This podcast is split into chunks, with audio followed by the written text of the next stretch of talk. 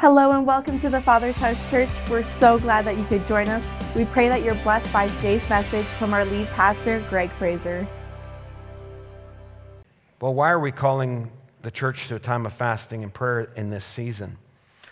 As all of you are probably aware, because you probably feel the same way I do, I've been watching our world, obviously, for the last several years and just going, God, what is going on?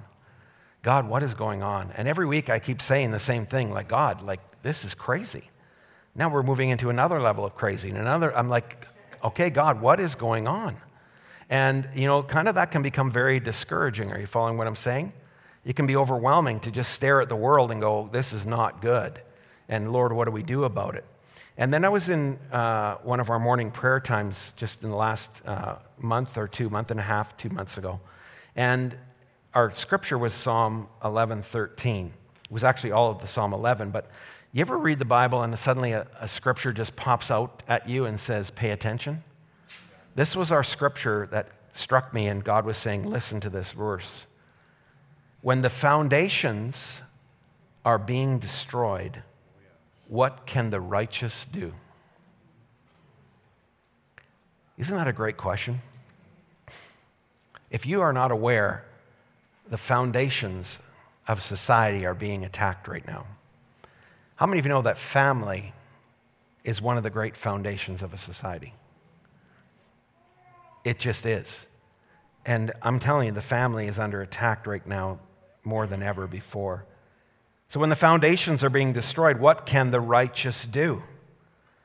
Well, you know, for you and I, where good is becoming evil and evil is becoming good at a rapid pace, what can we do? You know, we know this uh, on our parliament building. There's many scriptures in our parliament. If you didn't know that, there are.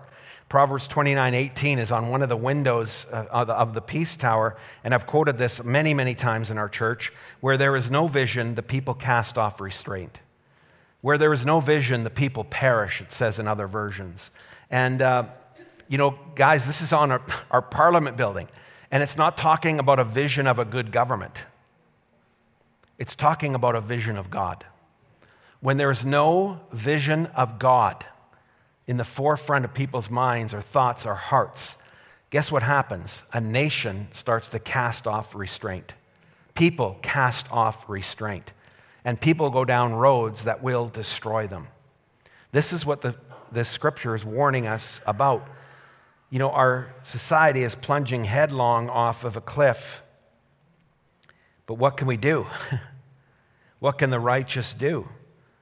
Well, the most important and powerful card that the righteous can play in this hour is the card called prayer. Prayer. Prayer. How can we do it? You know, we cry out to God. We're crying out to God in prayer God, rescue, rescue me. God, rescue my family, God. God, rescue our nation.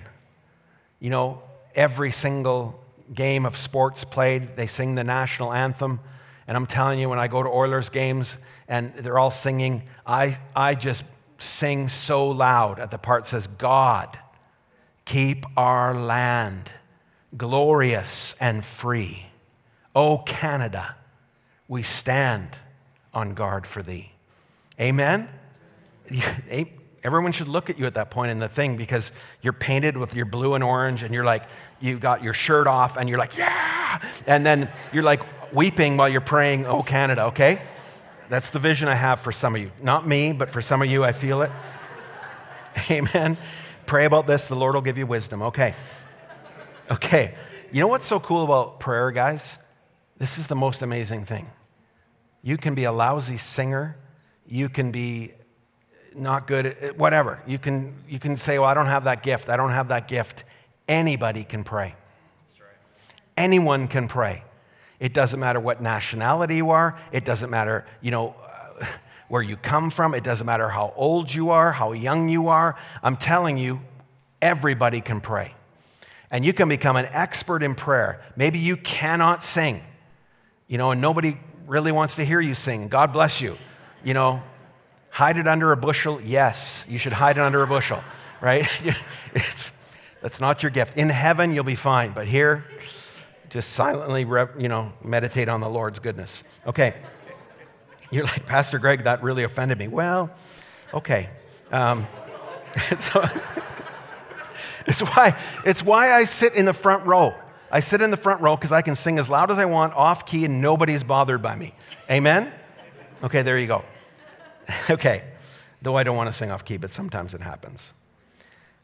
So, prayer, this divine leveler church. You know, it's interesting. We called this sermon Standing on the Mountain of God. Why is prayer symbolized by climbing a mountain? Why is prayer symbolized by climbing a mountain? Well, because in the Bible, there's over 500 references uh, to mountains. And in most of the circumstances and, and ones that are talked about are really symbolizing going to the place where God is. That we go up to meet with God, a place where we can have a God encounter. That's why Psalm 121 and so many other scriptures say this kind of stuff. 1 2 says, I will lift up my eyes to the mountains. From whence shall my help come? My help comes from the Lord who made heaven and earth. You know, guys, uh, we live in the valleys. That's most of life. Most of life is lived in a valley. And, you know, that's okay. That's just the truth. But, you know, God has called us to the mountains at times. He's called us to go to the mountain because we need to meet with Him. By the way, coming here today was going to the mountain. Amen? You could have stayed home. You could have been prepping for the Super Bowl, cooking your chicken wings, all that stuff. But you came here today and uh, you've climbed the mountain with the Lord. So, what can the righteous do?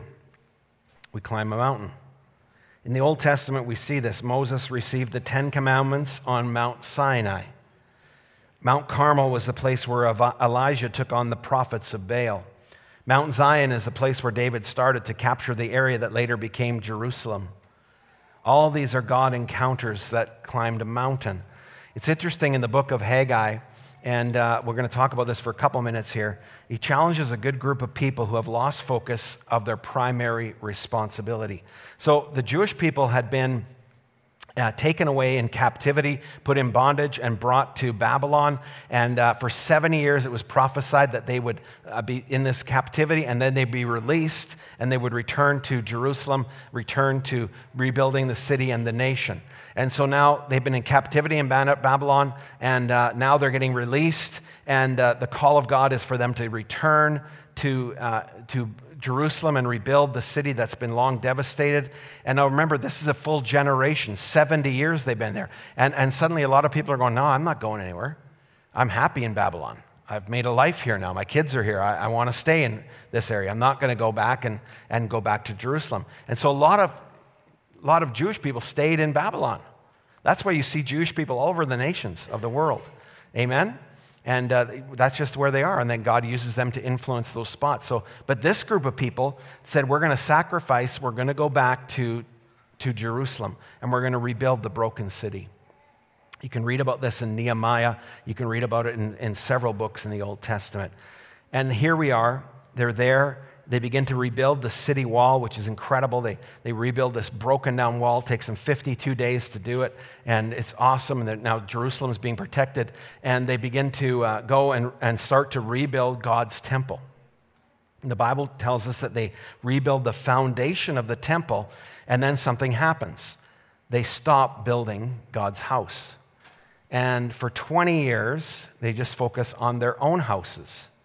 And so that's when the book of Haggai, that's when the prophet Haggai shows up on scene and he basically tells off a good group of people. Okay? And this is where we are in our story in the book of Haggai. The prophetic voice calls the people back to God's work. This is what the Lord Almighty says. You can read the story yourself in Haggai 1.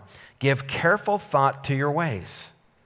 Go up into the mountains and bring down timber and build the house so that I may take pleasure in it and be honored, says the Lord. So these are good people, you guys. They've been set free. They've been set free from their captivity. They've used their freedom even to start the work of the Lord, but now they've lost their way a little bit. They're stopped building God's house. And, and, and their time, they were actually building a physical temple, and, and they got off track, you know, and, and the prophet comes and says, Guys, it's time to get back on track. You're called to build the house of the Lord. And, and we now, today, we're not building a physical temple, but we're building a spiritual temple. And, and for the call of God to the church in this hour is guys, you need to work on your temple. You're the temple of the Lord. And God's calling you to say, okay, enough of, enough of just focusing on me. Now, it's interesting. What's interesting in that book is, you know, the prophet rebukes him. He says, You've taken your eyes off the house of God and you've built your own houses, paneled houses. And that word in the Hebrew, paneled, means like luxurious. It's beautiful. It's, you've built your own really nice houses, but the house of God remains in ruin. So stop this, you guys It's time to get your eyes back on building the temple of the Lord, you spiritual living stones. Well, how do we do that? We climb the mountain. I don't know if you caught that, but in our text it said, Go up, bring down, and build. And so, going up this mountain, you know, really, guys, I want you to understand nothing happens in a believer's life without going up the mountain. Nothing happens. You know, you made it, I told you today, you actually went mountain climbing. You showed up today. Some of you raised your hands for the first time, maybe shouted for the first time ever in church. Is this even appropriate? I grew up Catholic, man. If, you, if you're dying, you just make your way out of the building and then you die out there. You don't do it in the building, okay? So, I mean, I grew up Catholic. I had two aunts that were nuns, Catholic. You know what I'm saying? Okay. I've told you this before. I thought about being a priest, and then I read the stuff we have to do, and I was like, mm, don't have the gift. Don't have the gift. uh, I'm going to go to those Protestants. They, they let you get married. Okay, there we go. That's a whole other thing. okay, so you're climbing the mountain. Pastor Greg, you're going off track. Okay, here we go. the timber to produce the house of God, church, is only found in one place Guys, listen to me. Religion can't produce it. Oh, I'm good. I've done enough. I, I, go to church. I tithe. That kid said we need to tithe. I'm going to tithe. It doesn't matter. Great you tithe. It's out of obedience to God you tithe, but it doesn't make you right with God. I show up to church every week, three times a week. Great that you do. You should. And if God's leading you to do that, be encouraged. Hallelujah. But that doesn't make you right with God. Okay? You know, man cannot produce that timber. Systems of government cannot produce that timber. Structures of man cannot produce that timber. Only being in the presence of God can produce that timber. That's it. And so there are times and things that we do because we're in God's presence and we want to continue to live in that presence Serving is one of those things. Giving is one of those things. Worshiping is one of those things.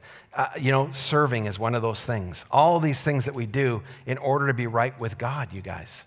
Not, be, not to make us right with God, but because we already are right with God. Amen? I do all those things because I'm right with God, not to try to earn that stuff, but I'm already right with God because of what Jesus has done. So I want to look for a few minutes now at Jesus, how he models throughout the New Testament what it means to be a mountain climber. Jesus did this? Yeah. He knew that to do anything of eternal significance, he would have to climb a mountain. That's why he said in John 5:19, I tell you the truth, the Son of Man can do nothing by himself.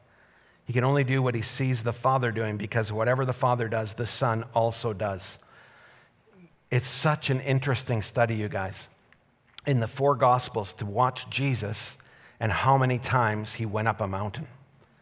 How many times he called and invited people to meet him on a mountaintop experience. Why? Because he was demonstrating to the church if you're going to meet with your father, if you're going to be with your father, you got to learn how to climb a mountain. And so, all these things, because Jesus knew the only way he could do anything of eternal significance was climbing that mountain. Here's a few of the examples that you can find in the Gospels. Number one, Jesus climbed the mountain as a place of intimacy with God. Matthew 14. After he had dismissed them, he went up on a mountainside by himself to pray. When evening came, he was there alone. Was he alone? No, he wasn't alone. He was with his Father. Hallelujah. You know, he got, you know, I always thought of this that Jesus got away from people. Jesus was so sick of being around us. He's like, oh, I got to go up a mountain and be with God. These people drive me nuts. That's how I kind of thought about ministry for a while. Not this church, but another church I was part of. And uh, so, but then I learned, you know, something else. Um, Jesus doesn't go up a mountain just to get away from people. He went up a mountain to be with his Father, to be envisioned and empowered and encouraged in order to be with people more. That changed my whole life. I was like, wow, God. You know, when I get busy in ministry, it just means I need to pray more. I need to spend more time with my Father because more is going out of me. Amen? So Jesus did this place of intimacy, this place of going away with God, a place of learning and growing. Look at this one. You ever heard of the Sermon on the Mount? Matthew 5. Now he saw a crowd and he went up on a mountainside and sat down. His disciples came to him and he began to teach them. You see, discipleship, you guys, is at the feet of Jesus. It's about proximity, it's not about doing things, it's about being with him. You know, the Bible teaches us very clearly that spiritual things cannot be discerned out of God revealing them, really.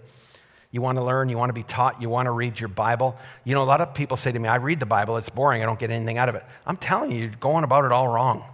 Don't read your Bible to reach God, read your Bible with God. That's game changer, I just told you. That little line. You know, when I open the Word of God, the first thing I do is pray. Say, God, this is a spiritually discerned. God, I'm not going to get anything out of this unless you're with me. You know how fun reading my Bible with God is? And guys, I don't worry about reading three chapters every day. Sorry. Great if you're on a one year reading plan. I'm okay with that. That's nothing wrong with that. Praise God. I read until I meet with God. And then I stop there and I ask him questions like, God, why did you put this this way? God, why, what are you speaking to me about? And half of my prayer time is just being silent. Your pastor, has nobody taught you how to pray? No, I, I get that. But how many know God speaks? And when he speaks, guys, it's, it's wow. It's just wow. Okay, so go up this mountainside, take the journey, get quiet with God. It's powerful place of resolving conflict. he went up a mountain. They're arguing in John chapter 7, vicious arguing. And uh, the Pharisees, the religious people, are arguing with his disciples and within themselves. They actually start arguing to each other. And um, it's interesting, at the end of the verse, it says, Then each one went to his own home, but Jesus went up the mountain of olives. You ever been in an argument with somebody you know, difficulty, and the last thing you want to do is pray.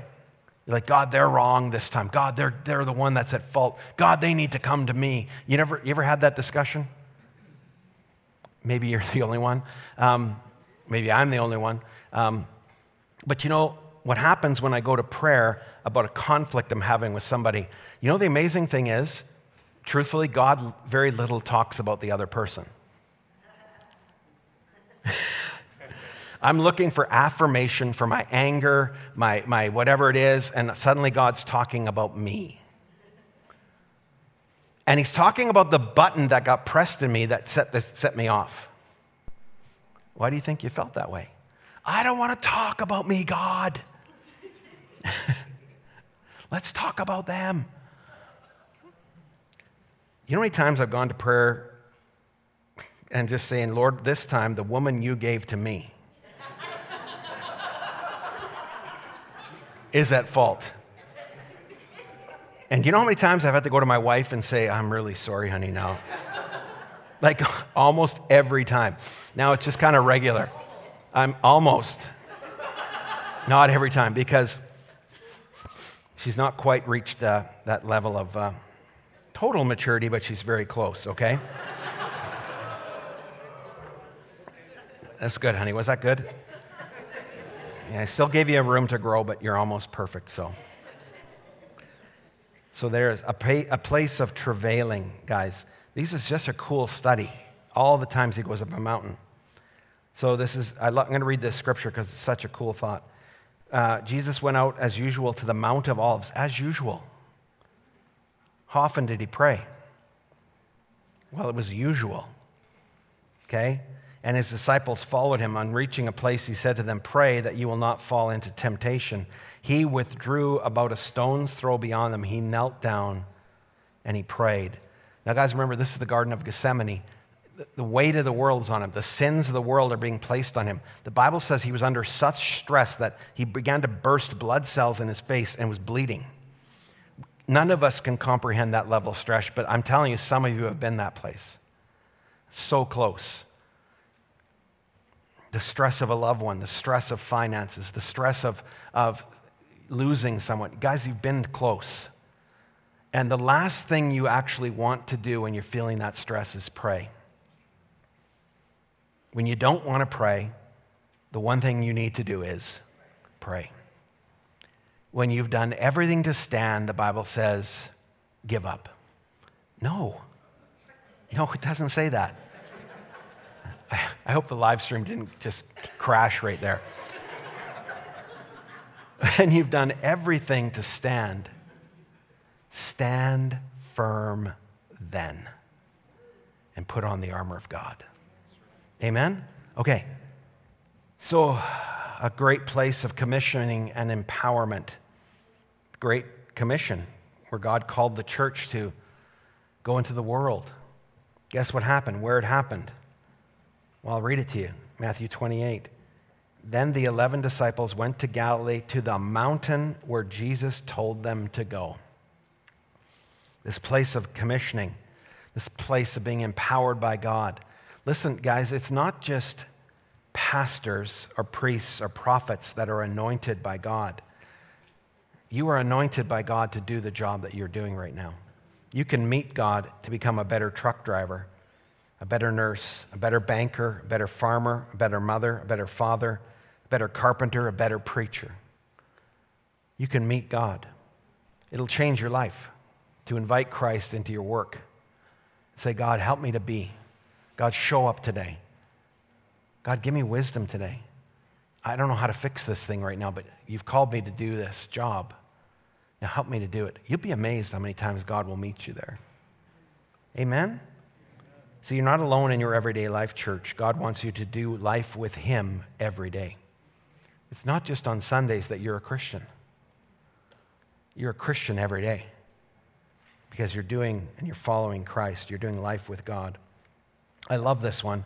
So I'm going to read the scripture. Bear with me. It's a place of glory and transformation. Jesus in chapter 9 of Mark, and he's in three of the Gospels, Luke and Matthew as well.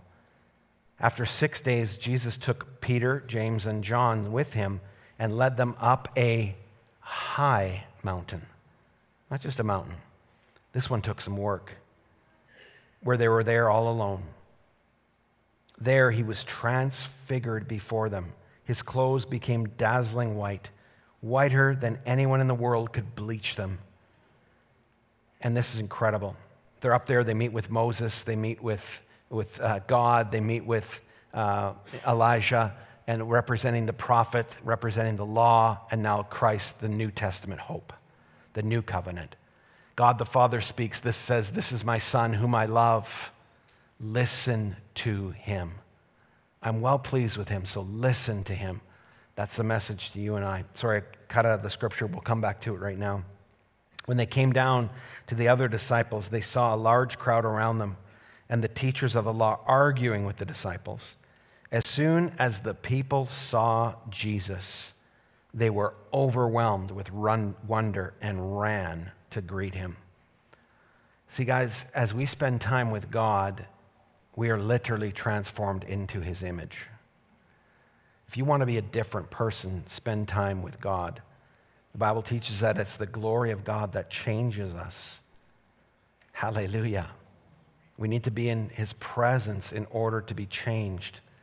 But that's an incredible thing. When you come down from the mountain, it also changes others around us. You see, guys, when Moses was in, uh, on the Mount Sinai and uh, he came down from the mountain, um, the Bible says that people were terrified. They were p- terrified and they didn't want to be next to him. They couldn't even see him. And so they would run away and hide. And in the New Testament, Jesus comes down the mountain and what happens? they run toward him.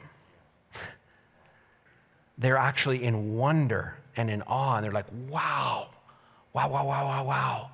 Look at how amazing Jesus looks. Guys, when we spend time with God, our life becomes more pleasing to others. You want to be a better husband, a better wife? Don't worry about your husband's prayer life or your wife's. You go spend time with God.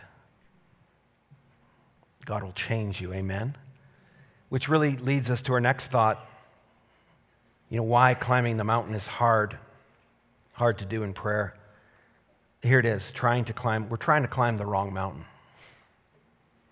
We're trying to climb the wrong mountain. You know, if we start prayer by repenting of all the things we've done wrong, how many of you know that you're actually going to get up and walk away from 90 times out of 100 for your prayer? If you start the prayer with all the things you've done wrong and how bad you are and why you don't deserve to be there, you're just going to quietly get up and go get a coffee. But that's how Jesus told us to pray, right? He said, Our Father, who art in heaven, hallowed, worshiped, revered, standing in awe, God causing gratitude and, and a full expression of hope and goodness and grace. God, thank you, thank you, thank you that I get to climb the mountain of prayer and meet with you this way. I don't er, own it. I don't deserve it. I'm not owed this, God. You have made the way and you've said, Come, climb the mountain of prayer with me. Hallelujah, Jesus.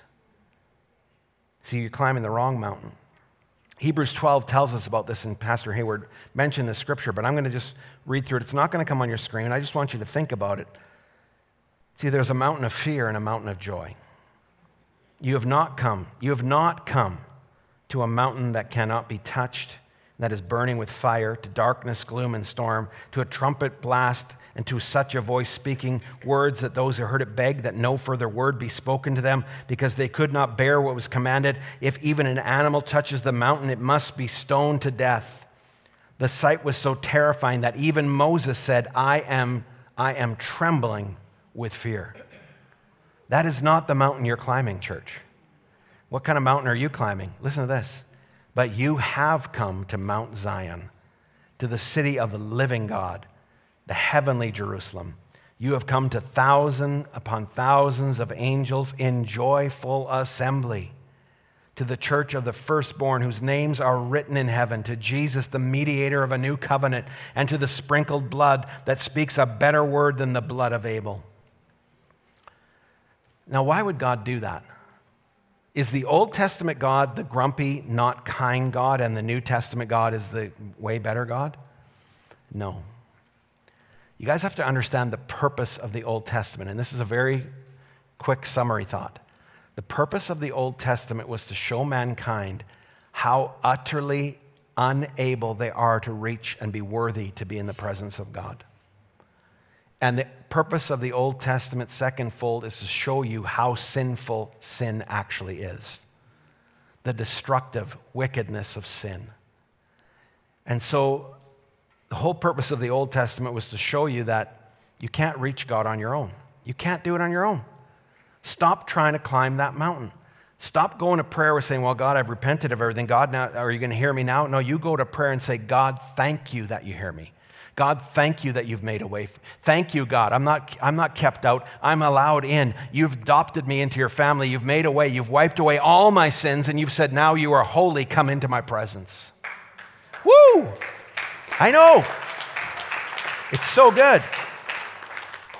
Again, God is not bad in the Old Testament and good. He's just showing you your utter need of Him and His mercy. But in the New Testament, the way is opened through Jesus' work for us. So good. Here's the second reason why it's hard to climb the mountain it takes commitment and focus to climb. You know, this 40 days of fasting is a great opportunity for you actually to sign up for a time of prayer. Because I'm going to tell you, every excuse in the world will come to you.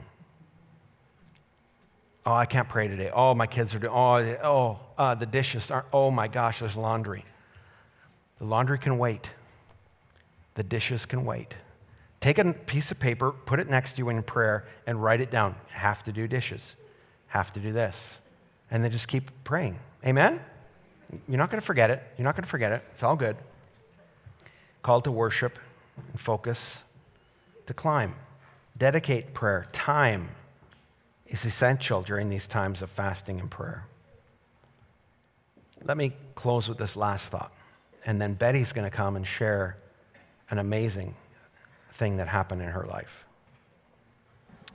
What happens, guys, when the righteous do nothing? Well, there's actually an example of it in Scripture. When Jesus was being tried for crimes he didn't commit, there was no one there to defend him. The trial happened early in the morning before people were even awake. They were all asleep. His defenders were asleep. Guys, the righteous were asleep. The week before, they were shouting, Hosanna, Hosanna, Hosanna. Blessed is he who comes in the name of the Lord. Now there's nobody there. And they go to condemn him to, to death. And this is so amazing. It's so profound.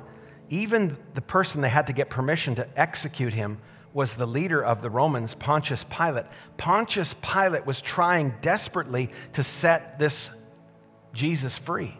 He was literally like pleading with them, guys, you can set him free. Guys, he, he's not done nothing deserving in death. And, and the Bible actually records something that's so profound.